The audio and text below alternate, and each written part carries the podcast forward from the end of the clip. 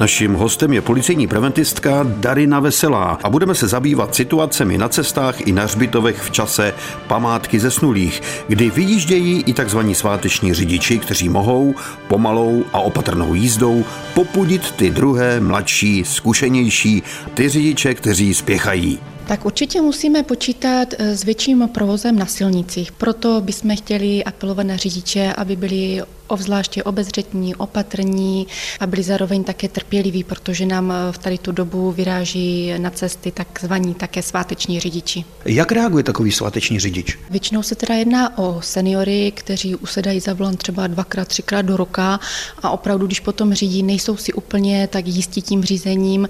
Měli jste nějaký případ, že jste byli ze svátečního řidiče v šoku? V minulosti policisté, eh, když právě přilížděli na jeden z ostravských hřbitovů, tak si všimli před sebou jedoucího vozidla.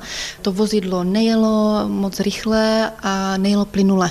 Bylo prostě vědět, že je něco špatně, takže policisté toto vozidlo zastavili, řidiče zkontrolovali, ten předložil doklady, všechno bylo v pořádku, ale jednalo se v daném případě o seniora, který usedl za volant eh, po dlouhé době, dokonce po roce a sám policistům sdělil, že podcenil hustotu vlastně toho provozu v ten daný den, eh, celkově už se necítil na to řízení. Zajel na blízké parkoviště, tam teda vozidlo odstavil, zavolal rodinné příslušníky a ti ho odvezli eh, na hřbitov, kde měl namířeno a ještě to bylo opravdu několik desítek kilometrů. Posloucháte seriál Bezpečný průvodce džunglí zločinu s policejní preventistkou Darinou Veselou. Ono se říká, že se kradou třeba i věnce, květiny a že to zase někdo znova prodává. Je to pomluva? Bohužel i takové případy se stávají. Některým zlodějům není svaté, takže opravdu kradou věci i eh, z náhrobků, z těch hrobů, například věnce, eh, svíčky, sošky, vázy. Když třeba lidé mají na těch hrobech něco, co má větší hodnotu, je dobré si to nafotit a potom v případě, když se to ztratí, oznámit k nám na policii a doložit tu fotografii, ať teda víme, co se konkrétně ztratilo a po čem máme pátrat. Máte nějaký zajímavý případ ze Zbytova? Eh, tak v minulosti se stal právě případ eh, přímo na dušičky, kdy paní chtěla uklidit hrob, položila si kabelku vedle toho hrobu a chtěla si jenom kousíček eh, vzdálit, aby si tam napustila vodu a mohla teda ten hrob umít. A když se vrátila, tak kabelka, kterou nechala položenou teda u toho hrobu, už byla pryč. Bohužel tam měla i vysokou finanční hotovost ve výši 20 tisíc korun, o kterou přišla. Když zaparkuju auto před hřbitovem, tam asi platí některé zásady, které bych měl udělat, aby mi to auto někdo nevykradl. Přesně tak, je důležité zaparkovat nejlépe na osvětleném místě, které je teda frekventované. Je důležité zkontrolovat, jestli máme zatažené všechny okna a jestli jsou uzamčené všechny dveře.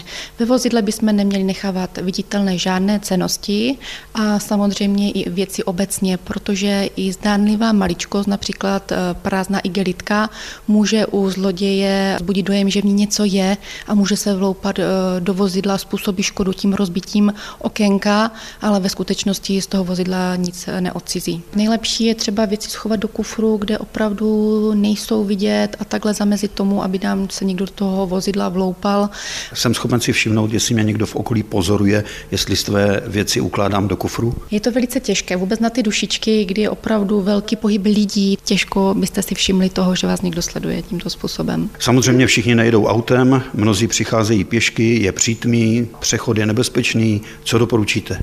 Tak toho 2. listopadu musíme myslet na to, že už teda došlo předtím pár dní ke změně času, takže dříve se stmívá. Proto chceme doporučit všem chodcům, aby na sobě měli něco reflexního, aby byli hezky viditelní pro ostatní účastníky silničního provozu. Reflexní prvek, tím je myšleno třeba na batušku nějaký pásek nebo jinde? Tak určitě třeba na batůžku, anebo je vhodné mít uh, reflexní náramek uh, na ruce, nebo doporučuje se ho mít taky v oblasti kolenou, no, aby jsme byli hezky vidět. Co budou dělat policisté, aby my, lidé, kteří půjdeme na hřbitov, tak aby jsme se s tím zlodějem nepotkali? Budou více hlídkovat v blízkosti hřbitovu i na příjezdových komunikacích, budou dbát na to, aby byl dodržován veřejný pořádek a také plynulost a bezpečnost silničního provozu.